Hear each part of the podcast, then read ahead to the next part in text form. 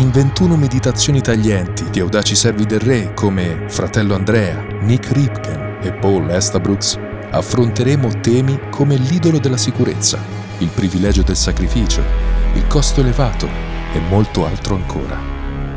Porte Aperte presenta Qui si fa sul serio.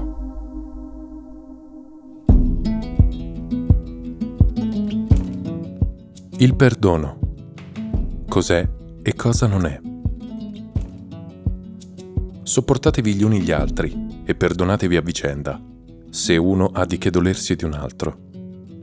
Come il Signore vi ha perdonati, così fate anche voi. Colossesi 3, 13.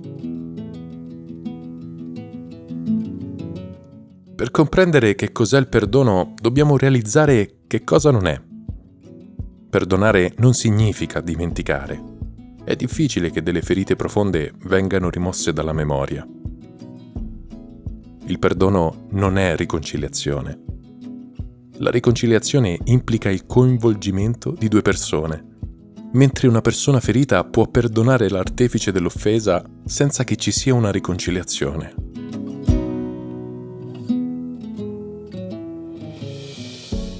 Perdonare non significa giustificare.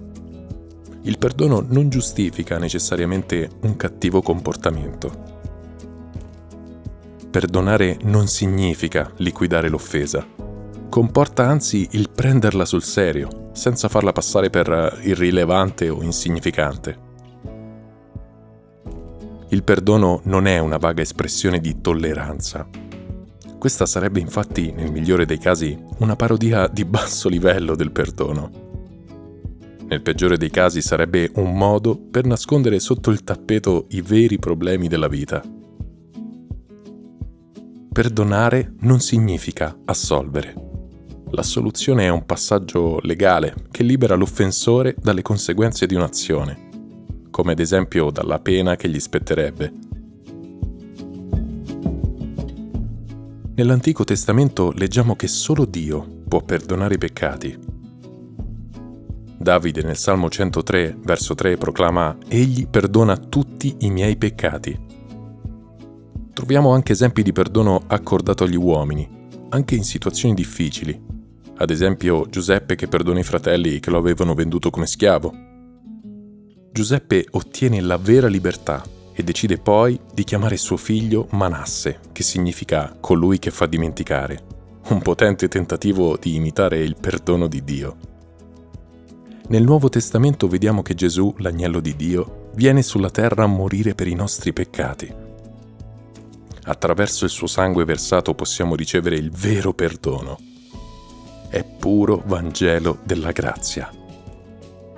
Questo perdono è un regalo, non lo meriteremmo, ma Dio nella sua grazia ha voluto estendere questo suo perdono ad un mondo sofferente.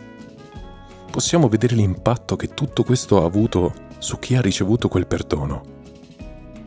La sfida etica del perdono è paragonabile a quella di amare i nostri nemici e pregare per i persecutori. In ultima analisi, il perdono è un atto di fede perdonando un'altra persona, confidiamo nel fatto che Dio sa fare giustizia meglio di noi. Perdonando, rinunciamo al diritto di vendicarci e lasciamo che sia Dio a risolvere tutte le questioni di equità. Lasciamo nelle mani di Dio la bilancia che deve equilibrare giustizia e misericordia. Perdoniamo gli altri e li lasciamo a Dio